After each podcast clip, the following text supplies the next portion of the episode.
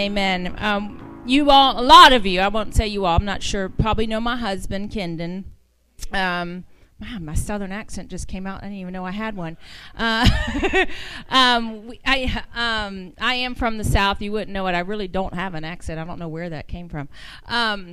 But he's been here. We were trying to figure out. He's been coming to Rodney Pike for probably 11 years.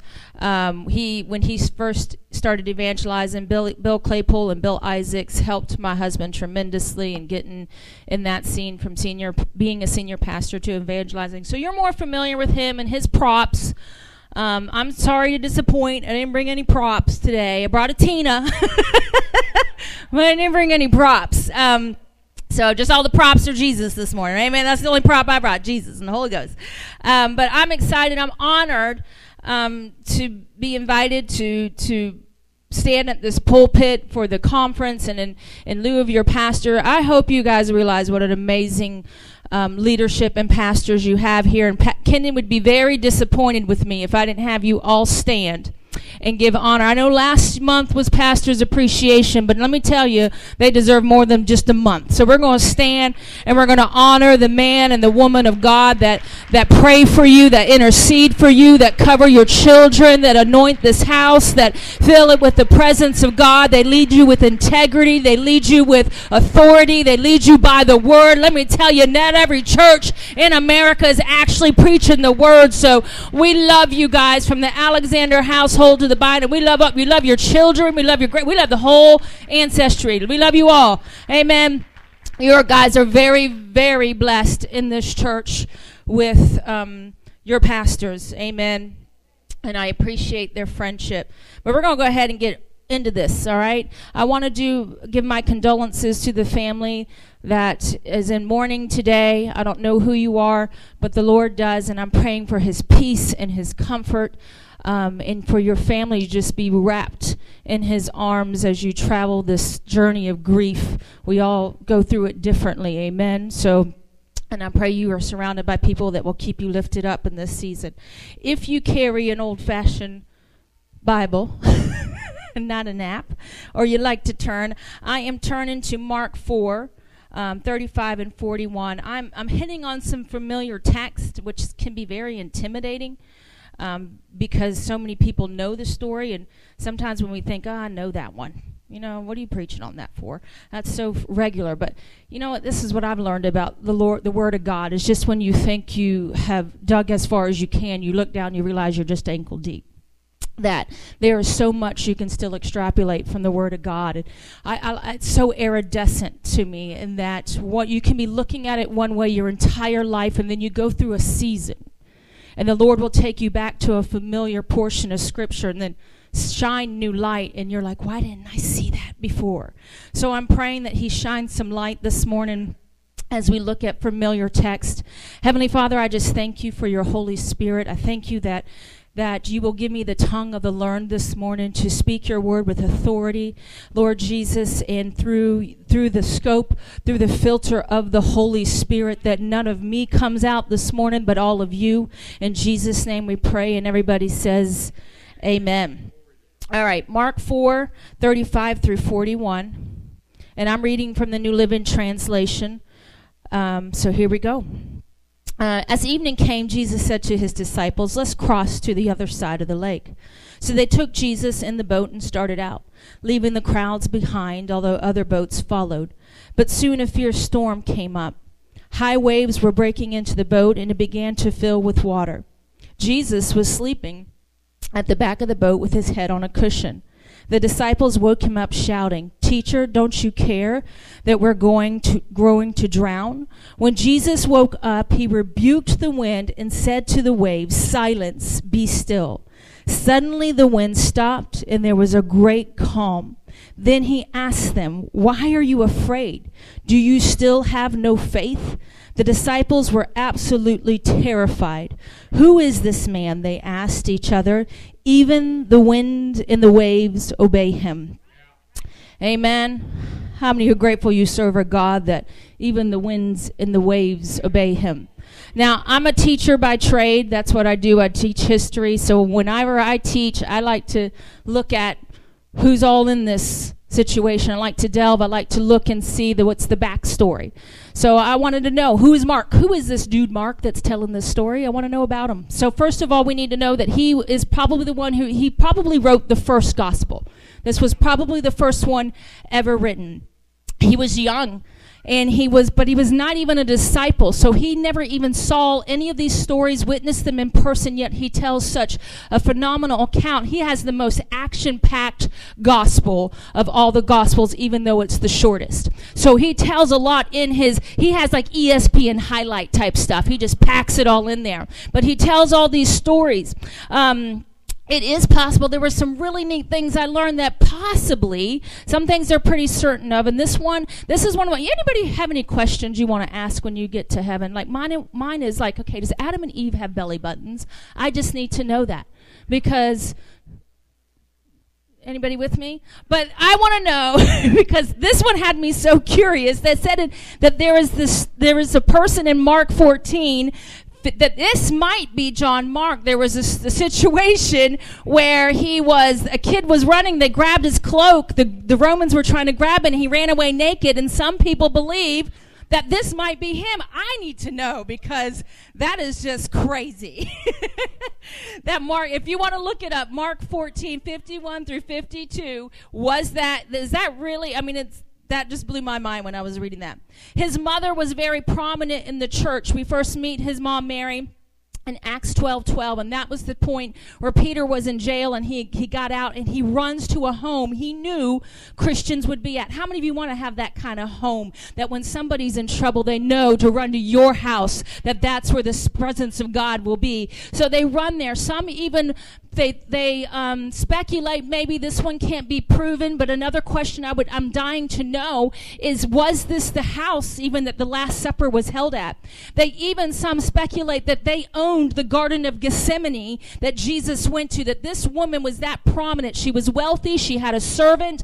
She was had a home big enough to house people as they were coming and coming to the Lord. Was that a possibility? I can't prove it. The, the, the historians can't prove it, but it's a big enough question in my head that has me thinking this Mark had a phenomenal home he grew up in. This strong mom who, who believed in this Christ she heard about and from the beginning. That would have been a very difficult step to take, guys, to go from Judaism to Christi- Christianity during the Roman Empire. All right. So this this this this is where he's coming out of. So he he, he met Peter for the first time when Peter came to his house, potentially um, on in that portion of Acts twelve twelve. And then he went on the first missions trip with Paul. So even though he is not prominent he is very much a part. He is a huge thread in this fabric of the beginning church. Do we can we get with that? Can we at least get behind that? That he was very much a part. But then he becomes the first bishop of Alexandria. And what I love is that he started the first church in Africa. He started this man started the first church in Africa. We can't that that's not a little thing, people. That's a big thing. That is that is historic. And as a history teacher, anytime you have a first, that's huge. But to say you planted the very first church on one of the largest continents in the world, you have my attention. You have my attention. So, who is this man? So, if he wasn't at any of these events that were recorded, whose story is he telling? And it is thoroughly believed he is telling the perspective of Peter. This is Peter's story. Peter, who I call him cussing Peter. All right, Peter, who had not didn't have patience, he chopped off ears. Sometimes you need a friend that'll chop off an ear for you, but then you need another friend that will heal it. but um, he was he was but he was the rock. He, but, but he was also the one who denied christ three times but that but when jesus rode he said go tell peter and the disciples. So peter he said on this rock i'll build my church. That peter had a very prominent role in the kingdom of god. So this is in all accounts peter's story through the pen of mark because mark was roman and he was jewish so he he could write it. He translated for him into, a, into Latin that it could be spread further. So his role was really important. So I needed you to understand who this Peter is. Not Peter, Mark. We know Peter pretty well. When we all agree we know Peter pretty well. So who was Mark? That's that's who we're dealing with here. So we are talking about this storm. And in all accounts, this was not just a regular storm. It was a sudden storm. Many of you ever come in life and you just had a sudden storm a sudden storm. Some, some storms you see coming, but this was a sudden storm. And these were fishermen who should have known because the Sea of Galilee, where it was positioned, low um, on sea level, but surrounded by mountains, storms were not uncommon. All right, my husband's a hunter. And he can tell me the barometric pressure. He can tell me what the wind's going to. He knows when it's good to go hunting. I mean, granted, he has technology now, but back then, they still would have known. Even Jesus said to them in Luke 12 54 that the people he was talking to you, when you see a cloud rising in the west, immediately you say it's going to rain, and, and it does. And when the south wind blows, you say it's going to be hot, and it does. So they had the ability back then to interpret and a fisherman really would have had. That would have been an arsenal, a tool in their pocket. It just would have been a trick of the trade. You would have been able to look at the clouds. Um, there's I, I know they didn't use these back then. These are more modern terms probably i don't know when sailors in the 1700s but things like mackerel scales and moor tails make tall ships carry low sails. So the different types of clouds and those are the clouds that look like fish scales that when you see those in the sky a storm is coming. I didn't know that all right? I learned that. But a sailor that's just part of their training that's part of their training. They would know to look at the sky and look at the clouds. I love that God tells things in the clouds. I love that He tells things in the stars. Don't tell me there isn't a God and that's all just science. No, that is not just science. That is my Creator being creative. That is just amazing to me that the clouds can talk to us. Amen. So they would have known these seven, uh, at least seven of these dudes in the ship were were fishermen. How did they miss this unless it was not a typical storm? Unless it was really an enemy on assignment after them to keep Jesus from getting to the other side. Let me tell you, the enemy will send you a sudden storm to keep you from getting to the other side because on the other side there was a breakthrough for somebody that, that Jesus needed to get to. So he, this was not just a normal storm. In 1931 to 1935, there were about 50 dust storms that hit and swept through the time frame of the Great Depression. But it was one storm particularly on April 14th, 1935, that was different than any of the other ones they had experienced.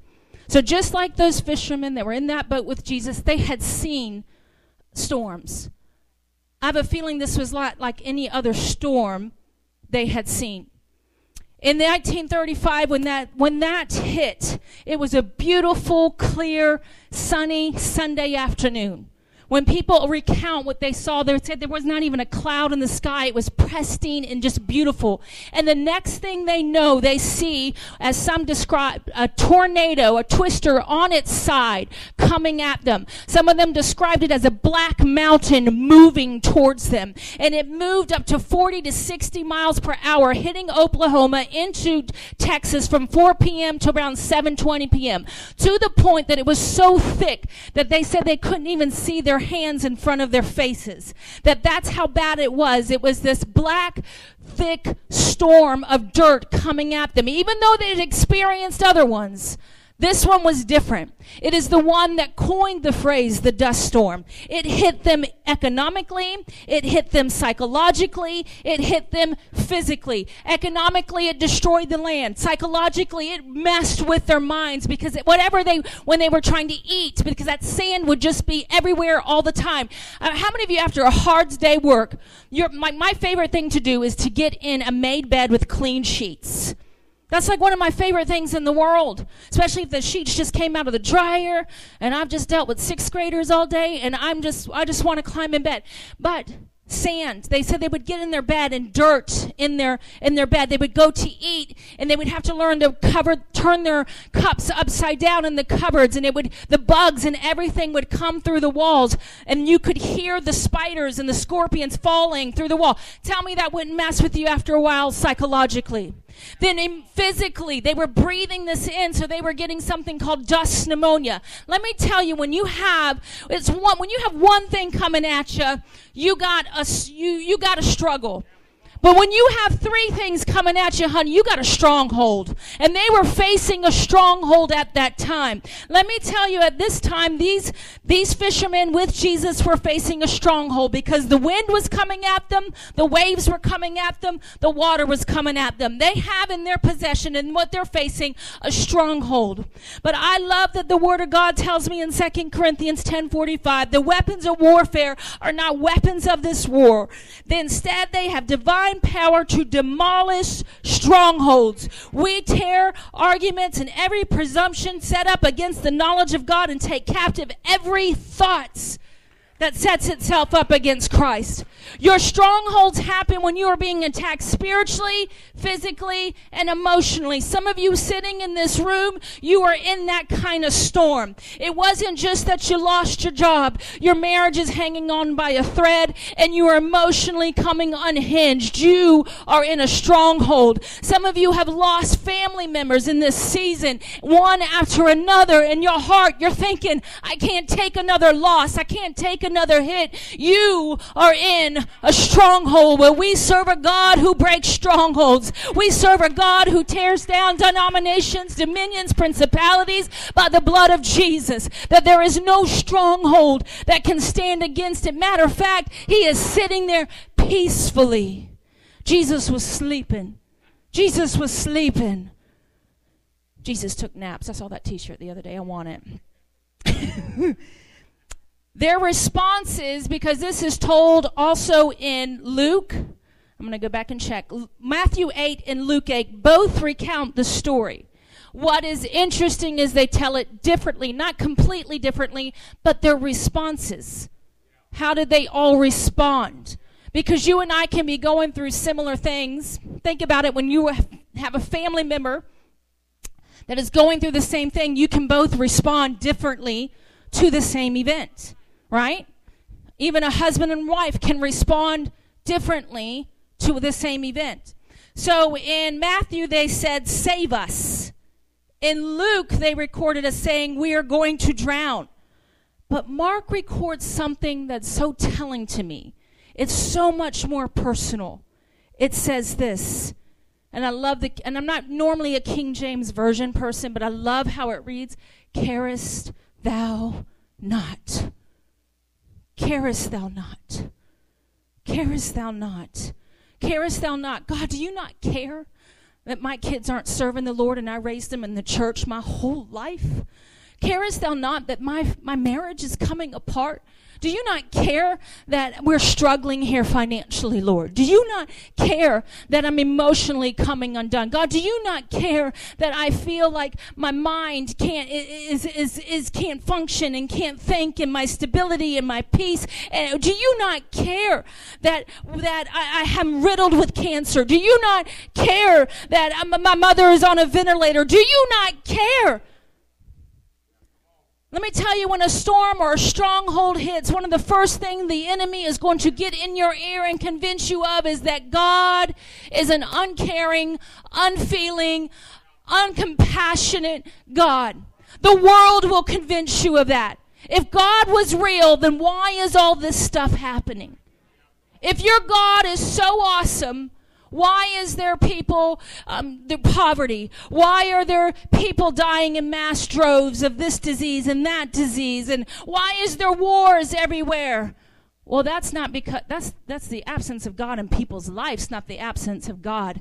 That's that that that that's not that's a huge difference. Huge difference. But the enemy, if you don't know, then the enemy is going to convince you that God is uncaring when we are in a storm, a stronghold, a fight for our lives, the first thing the enemy does is try to convince you God does not care. God is full of emotion. We are made in his image. So outside of sinful emotions like lust, God doesn't operate in lust. Those were those came in with with the fall of man. But love, he is love. I don't even have to, I mean, we know scripture's out the door on that one.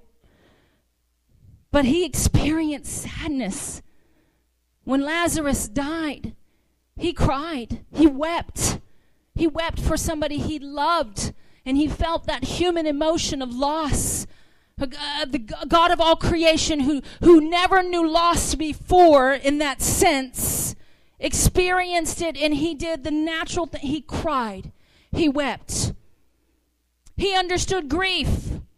In Ephesians 4:30 it tells us how he we can grieve the Holy Spirit. The, the Holy Spirit can grieve by our, our actions.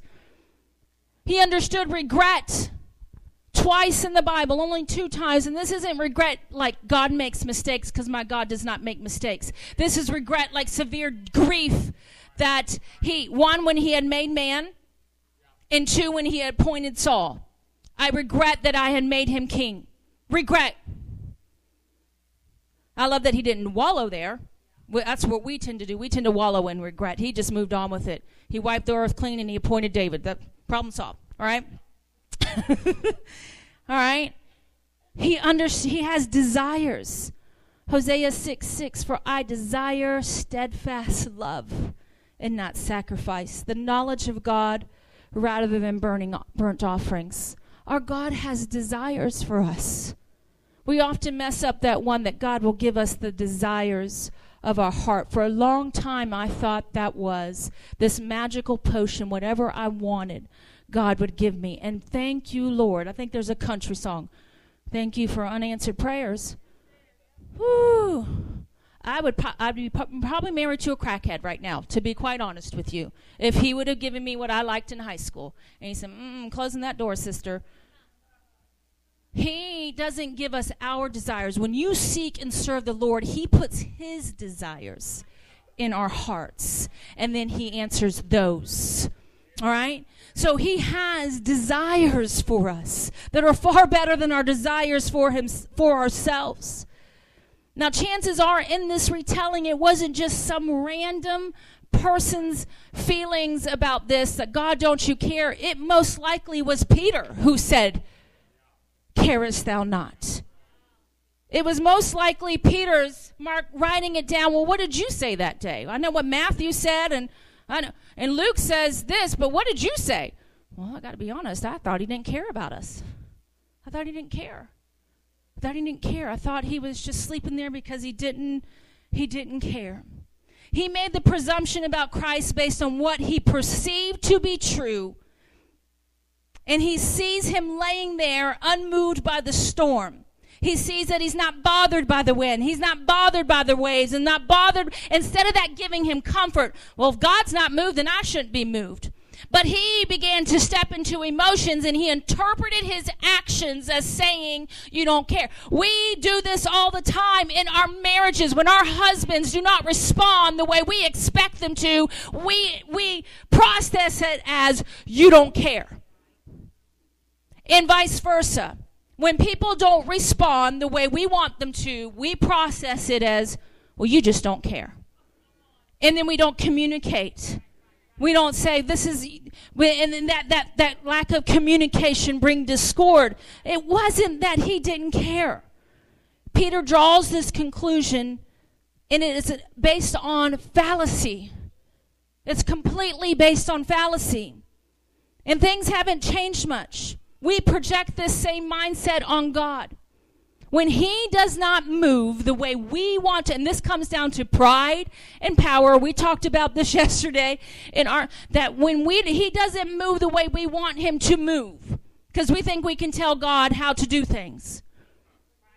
When He doesn't heal when we want Him to heal when he doesn't restore the way we want him to restore, when he doesn't put things back together the way they were before they came broken and, and unhinged, then we are frustrated with God and you don't care. When his plan is greater, his purpose is greater. He sees the whole picture. We only see a fraction. And it's not that he doesn't care. He is just working all things together for the good of those who love and who've been called according to his purpose. Even if it doesn't work your way, I would rather be in his way than my way because my way will mess things up every single time. He cares. He did not, he wanted him, he put God in a box and expected him to respond according to his expectations and, and, and to work out his problems and his circumstances the way he wanted it done. And when God didn't, he felt rejected, he felt neglected, and he felt dejected. Deuteronomy 31 6 says, Be strong and courageous. Do not be afraid or terrified because of them, for the Lord your God goes with you. He will never leave you nor forsake you. That sounds like he is being redundant, that he's saying the same thing, that he'll never leave you nor forsake you. Those are actually two different meanings. Never leave you means he will never, his presence will never depart from you. His presence is with you. How many of you are grateful? I believe it was David who said, I don't want to go anywhere if, if I'm not in your presence. Or if your presence isn't there, don't take me there. Amen. I've been to some places in my life that even when I wasn't saved and I was dancing with the devil with the blue dress on as a teenager and going into parties I had no business, even though I had a praying mama at home, the Holy Spirit, I could went with me. And he'd be like, You shouldn't be here. And I would take a turn, walk on out. All right? Because even when I was a hot mess, his presence was still with me because I came from a home where mom, where the enemy was assigning demons, mama was assigning angels. He should put angels in charge over you and keep you in all your ways. Praise God for a mama who prayed and a, and a dad who reared us in that. So that his presence is with you. He doesn't leave you forsake you. He will not abandon you emotionally. He will not abandon you. We are these emotional creatures. We have all these emotions. That's not just a female thing with emotions. We, we, train you guys that you don't have emotions. You have emotions. My husband hunts. He gets really mad when he misses that deer. Let me tell you, I got to hear about it for hours about where the arrow should have gone and where he should have been standing, how he should have moved, and where the I mean, I get detailed, all of it. And I'm like, I love you, honey. Yep, mm-hmm, mm-hmm. Uh-huh. All kinds of emotions. So sorry. We're not letting Kendon see this, are we? no. He does it. He we oh he he, he says, I'm not gonna leave you. I'm so grateful for that. I'm so grateful because be- before I even knew about his real physical presence in my life, I needed him to help me emotionally. I was an emotional wreck. Before I even knew I was an emotional wreck, I was turning to alcohol at 12, 13 years of age because I was an emotional wreck and I was trying to fill that void. I needed him, and thank goodness he never forsook me. He never left me to my own devices. He continued to put people in my life to minister and speak to me and tell me God has a plan and a purpose for your life. There's a calling on you. And I would kind of shake it off. But He never forsook me. Even at my worst, even when I made my bed in hell, He came there with me. He never leaves us or nor forsakes us, and He wasn't abandoning them there. But it's possible to be physically in a marriage or relationship, but emotionally be absent. And that's where we f- that's why we feel that way. We feel God has abandoned us because our human relationships do that. All right. I was just talking to someone the other day who, and they were telling me that they're in a marriage, but there's no love there. There's no emotion there. They're just there. And they're just staying in it because they feel like that's what they're just supposed to do. And I'm praying and believing that God restore that love, that He rekindle it and set it anew and stir it up because um, sometimes it's a daily choice to love. Sometimes it's like, I'm going to choose to love you. I'm going to choose to abide in love for you today until God heals whatever has been emotionally. Because again, He promised not to leave nor forsake you. He's promised not to leave or forsake your marriage, to heal that, to restore love. Our God cares. You see, it wasn't the wind and the waves that got Jesus to his feet. He wasn't in a relationship with them. It was the voice of the disciples that when they said teacher, when they said Jesus, when they called his name, let me tell you, when you call on Jesus, when you are in that stronghold, I cannot tell you a greater thing to do than all, if all you can do is just whisper Jesus. And if you can make it a little louder to make the gates of hell shake, then do it a little louder and just call on Jesus. I promise you, he is going to stand up and say, baby girl, I hear you. And he is going to come running because that's the God we serve. He cares. When I, when you have pa- any parents in the house, how many of you, when your kids, you've been sleeping, dead asleep, and you hear that sound of throw up? Come on. And you shoot up in bed, somebody's sick, and you go running. Well, my husband doesn't because he's he's one of those ones that he what do you call that reaction puker like it There's other things he handled, but that is we had a deal. that was a deal when we were. I'm like, he's like, you could, I'll do this and this, but when they start puking, but you do, you get up and you go running. Why? Because you care. I can promise you, God cares infinitely more about you and that when you're spiritually puking, I promise you, He is going to get up and come run into your side. He is going to clean up that mess. He's going to put you back in a new pajama and He's going to tuck you back in bed and say, darling, it's going to be okay. It's going to be okay.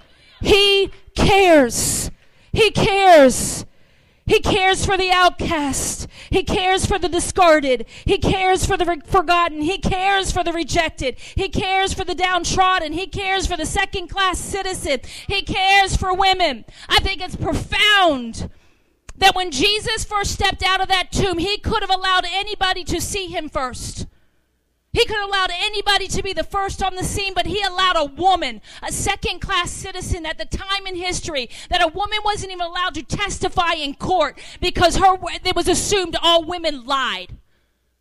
But he said, baby girl, you get to be the first to preach the gospel. Don't tell me we're out of order with women in the pulpit because let me tell you, the first one to ever declare that Jesus lives was a woman. So don't tell me that women can't preach. Don't you tell me we can't share the word. God used them over and over again. Why? Because he cared about the second class.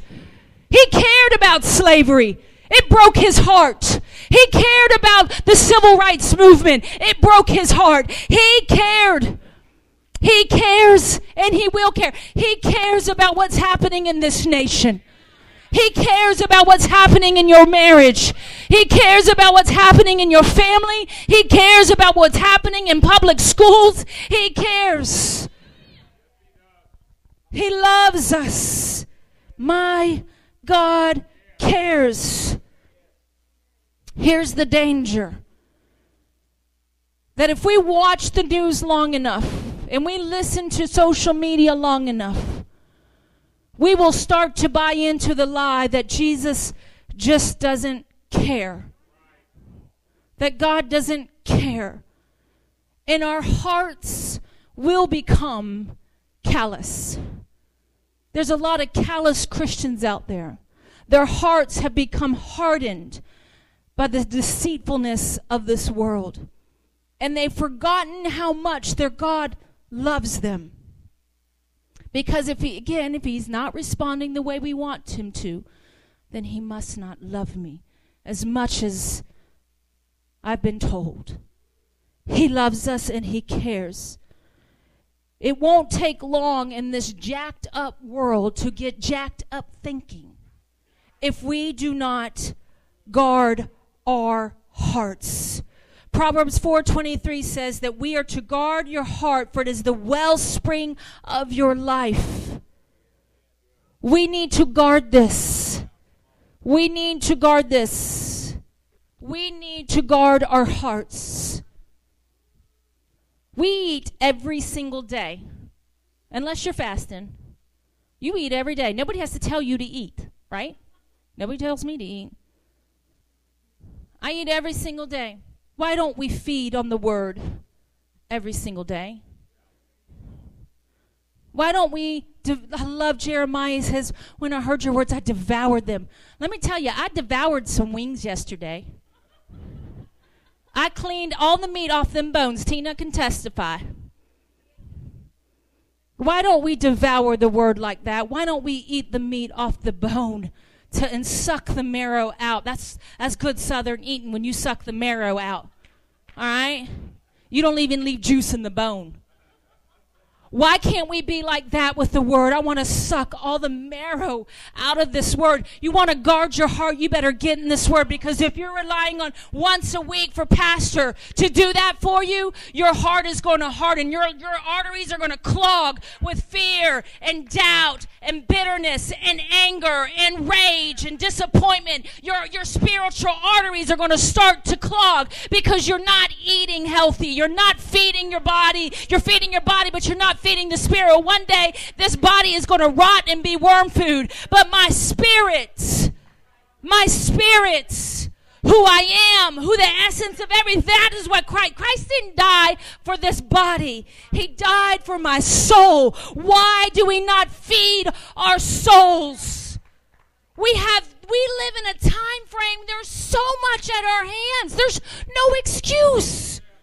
There is absolutely no excuse. You have a gazillion versions of the Bible. You have them on an app. You want a Bible study? You, Amazon will have it at your house the next day. You want a video on it? YouTube will put you up a video. I want to learn more about this. There's no excuse. Yet we were probably one of the laziest generations in studying God's Word. You have people in China, you have people in, in, in communist blocked countries that will get pieces a paper like a they they're not it's illegal for them to hold a whole bible. So what they do is they pass around and they memorize it. And they say i memorize it because i don't know when i'll ever see it again. So they not only they know the word. We're lucky if kids know john 3.16 this these days. Or the lord's prayer. We become lazy and we wait like babies. I tell my students all the time when I'm t- teaching them that now that you're in sixth grade, I expect you to put your big go- girl pants on and your big boy pants on, that I don't treat you like a baby. And I, I don't want helicopter moms calling me. You are responsible for your homework and your work. And don't tell me your mom forgot to put it in your bag because that's not your mama's job. She has a job. All right? And I ask them, does mom still feed you? Does she still go, feed? No. Does she put your clothes on for you in the morning? No. Does she wipe your bottom? They're like, ew, no. I go, exactly. So why are you still waiting on him to feed you? Why are you still waiting on him? He might be your, the spiritual father of this house, but he shouldn't feed you every day. You're big enough to feed yourself. And if you don't learn to do that, your heart, we're getting in last day times, your heart is going to harden. When the persecution comes, you're going to thank God, carest thou not? Instead of God, this is what you proclaimed. And in persecution, there is elevation, and I'm okay with that. Let the persecution come. Because he's only going to persecute those who are his. And that means I'm his. You have to guard your heart. The word it then cleanses and not only feeds, but it cleanses your heart. The Proverbs say, Create in me, or the Psalm says, Create in me a clean heart, O Lord, and renew a right spirit. We need that daily. You wash daily. I hope so. Right? You wash. Why don't we wash our hearts daily? Why don't we clean those out daily? Lord, just flush all of that out. Man, before you even go to bed, God, today was frustrating. Today was trying, Lord. Today I got so angry. Please flush that out of my heart this morning. Flush it out. Renew a right spirit in me so I don't take it to my husband. I don't take it to my kids. I don't take it to witness. Man, nothing worse than a Christian that looks like they've been dipped in pickle juice trying to tell people about Jesus. Like, I don't want that. You look angry. Why would I want that?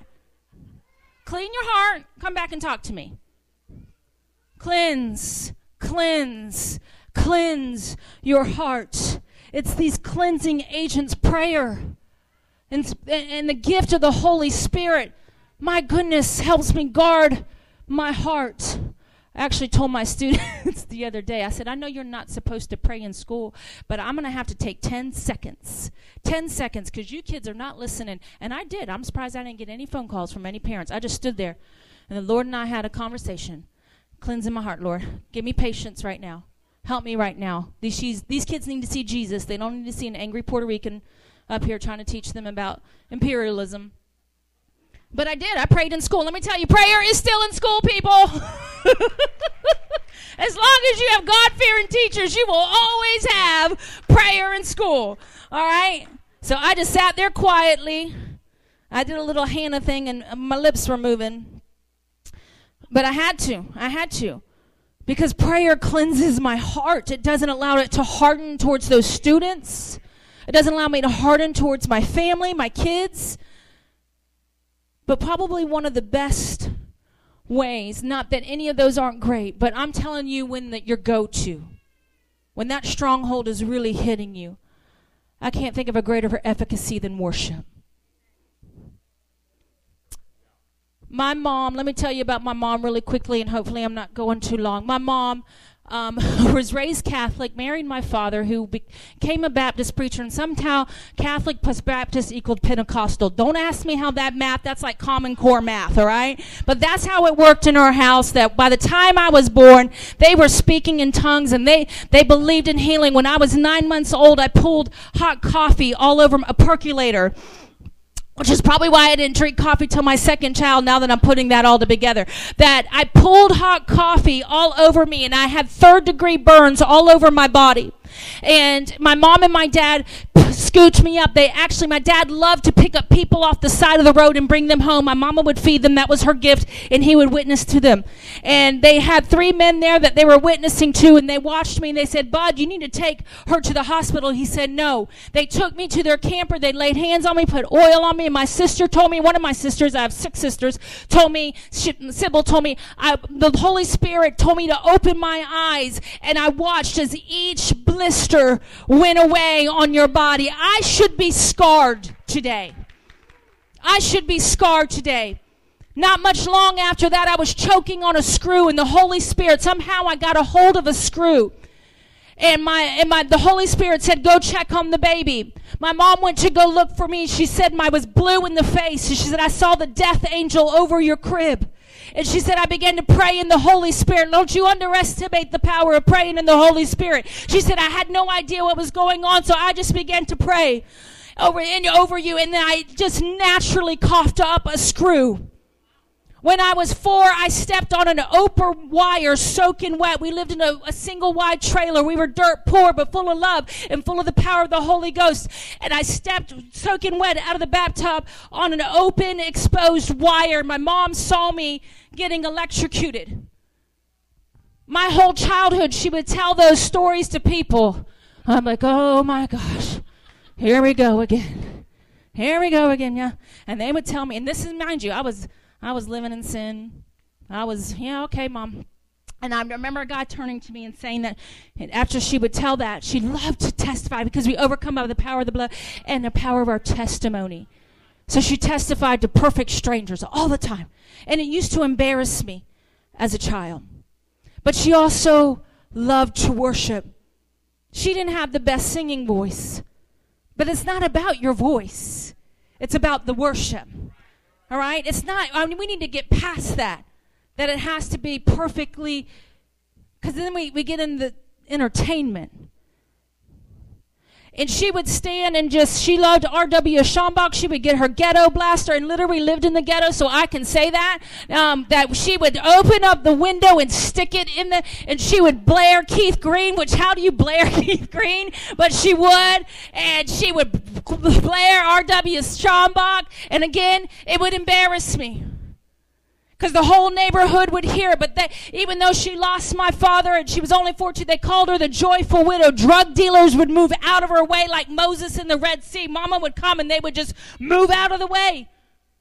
One time someone stole my bike. I'd made honor roll, and for my mom to afford to get a bike was a big deal. Someone stole it. She stood on our porch in government housing and she says, I'm giving you till five to bring back this bike, and then the Holy Ghost is coming after you. That bike was back on my porch. That is what I grew up with. But when she would worship, my fondest memory was her worshiping at the kitchen sink with soap rolling down her hands, her nightgown drenched in worship. She didn't need to be in a church service to worship. She worshiped hanging clothes on the clothesline. That's what I witnessed. So that in 2012, when the biggest storm hit our life in ministry, and I watched my husband withering away because of the stress and the enemy tormenting him. And I didn't know anything else to do.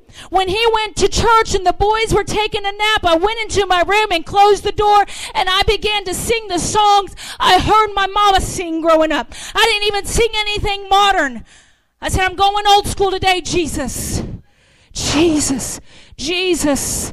There's just something about that name that's what I did. I just had to sing that in my room until I knew God was calming the storm, until I knew He was calming the wind to stop. I knew that I couldn't see it in the natural, but in the spiritual, I knew God, you're up and you're moving and you're calming that storm on my behalf. And then I watched Him move, and I don't have time to tell you what He did to orchestrate everything to move us to another position. Because let me tell you, there's no hurt like church hurt. And to watch people that we helped bury their family and that we, we went to hospitals and prayed for them and that we married and did all these things and broke bread turn on you and vilify you. It about destroyed him. But then God, whew, I serve a good God because I watched his preaching. I watched how he worked with my, it changed him for the better. He went through his anointing because it crushed him. That anointing, he got a double portion, a double for his pain, a double for his suffering. But to keep my heart, let me tell you, a pastor's heart can harden really quickly. And we can hide it really good for the sake of our husbands. But I know plenty of pastors' wives who sit there, but they're not even here because their hearts have hardened. But if I didn't have a mama, come on, some of you, what roots? I had good roots. I went back to my roots. Are you teaching your kids how to pray? Are you teaching your kids how to worship? Do they, because what they watch you do is what they will run to when the storm hits. If they see you gossiping or, or venting on Facebook, guess what they're going to do when the storm hits? They're going to do the same thing. If they watch you drinking and run into QVC when the storm hits, guess what's going to happen? They're going to do the same thing. We need to be giving our kids good roots so that they know where to run to when the storm hits. My mom died this year, and I'm going to close here. And if you want to stand to your feet and if worship, you don't have to, but if you want to, if we, however you. When my mom was passing this year, it wasn't from COVID, but she was on a ventilator, and I had to fly very quickly from Pittsburgh, PA, down to Hilton Head, South Carolina. And um, I knew it was going to be the last time I saw her. And I, I just sat and talked with her, and I held her hand, and, and I sang to her that song, Jesus, Jesus. I said, Mom, I, next time I see you, we're going to be singing together in heaven. But my heart, I was able to release her. And I didn't even have to ask the Lord, Do you care us not? Because by now, just like Peter, Peter, when he first asked that question, it was Mark 4. It was kind of early in the relationship. But by 1 Peter 5 7, he is able to say, Cast your cares upon him, for he cares for you. He says, I've been through some storms with him, I've been through some valleys. I've been through some tough places. I have wrestled some strongholds with me. And let me tell you, I can testify. One thing I am certain, I'm not sure how he's going to answer. I can't answer the why, but I can answer this. He will carry you through it. So that when I sat there with my mom and I held her hand, this woman that had seen me through so much prayed me into ORU, told me, I, and I thought, you better stop prophesying, woman. She told me, You're going to marry a pastor. And I said, Listen, I've been poor my whole life. But I'm rich in Jesus. Amen. This woman was leaving my life. How do you live without your mama? How do you do that? And how do you do it with grace and dignity without saying, God, I know this is not the last time I'm going to see her because she gave me good roots? And I'm going to dance with her on streets of gold. And I'm going to celebrate the king. And on her birthday this year, I, I wasn't even grieved in my heart. I was jealous. I was like, man, she gets to be with Jesus on her birthday. That has to be the best birthday ever. That ha- and I can be like that, and it's not. And I'm watching my brothers and sisters struggle because they don't know, some of them don't know how to let the Holy Spirit care for them and heal them. And when I do hit those moments, and you actually sang today, How Great is Our God. My sister got to be there when she came out for just a little bit, and she says, I want to go home. And they thought she meant home. But she didn't really have a home of her own. Go, because she wants to go home, home. She's ready to go home to be with Jesus. And my sister Sheila said the last song she sang with every energy she could lift was How Great is Our God. With her hands lifted, with everything on her, I can't think of a better way to go than from going from this breath into the next, worshiping God. So, in honor of my mom, in honor of any of you who today are struggling, does God care? Worship and remind yourself He is great and greatly to be praised. And every time you do that, whenever that enemy comes in to say, Does he even care? You shut him up with some worship. You put a gag order on him with some worship. And watch your countenance change. Because there's nothing greater for flushing that out of your heart than worship. Amen. I'm going to pray in closure and then you can just wrap it up in worship. I know some of you have to get to go serve today. Heavenly Father, I just pray that your Holy Spirit minister to those who have been questioning this week, this month, this year. God, do you care? Let as this worship go forth today be like the healing balm of Gilead to wash away every lie the enemy has tried to, to whisper into their ear that you don't care because you care infinitely more than we could ever wrap our feeble minds around.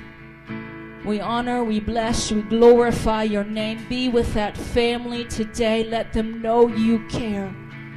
In Jesus' mighty name we pray. Amen.